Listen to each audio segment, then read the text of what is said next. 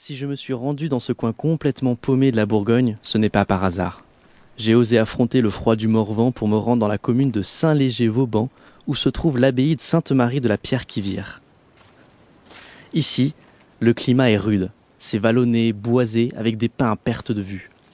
Il faut dire que je m'intéresse depuis longtemps à la manière dont des moines catholiques parviennent à subvenir à leurs besoins tout en vivant isolés de la société et en priant beaucoup. J'avais même pensé à en faire une thèse quand j'étais encore étudiant.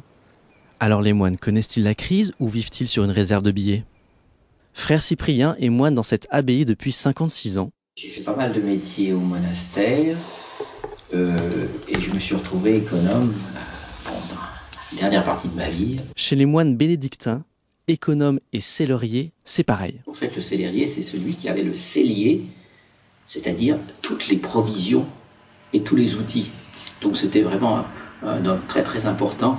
Maintenant, euh, cette charge-là a été répartie à pas mal de frères, heureusement d'ailleurs. Et moi, disons dans mon secteur, c'est plutôt la, comptabilité, les comptes et la gestion des, des travaux, des réparations. Ce bruit, c'était juste un tracteur qui passait à côté. Et ouais, les charmes de la campagne. Bref.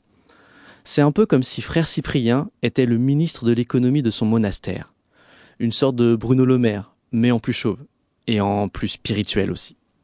Avec lui, on va pouvoir percer les mystères de l'économie monastique. Et ce n'est pas une mince affaire. Niveau dépenses, rien que pour nourrir les 40 moines de la communauté, il faut compter 150 000 euros par an, selon frère Cyprien.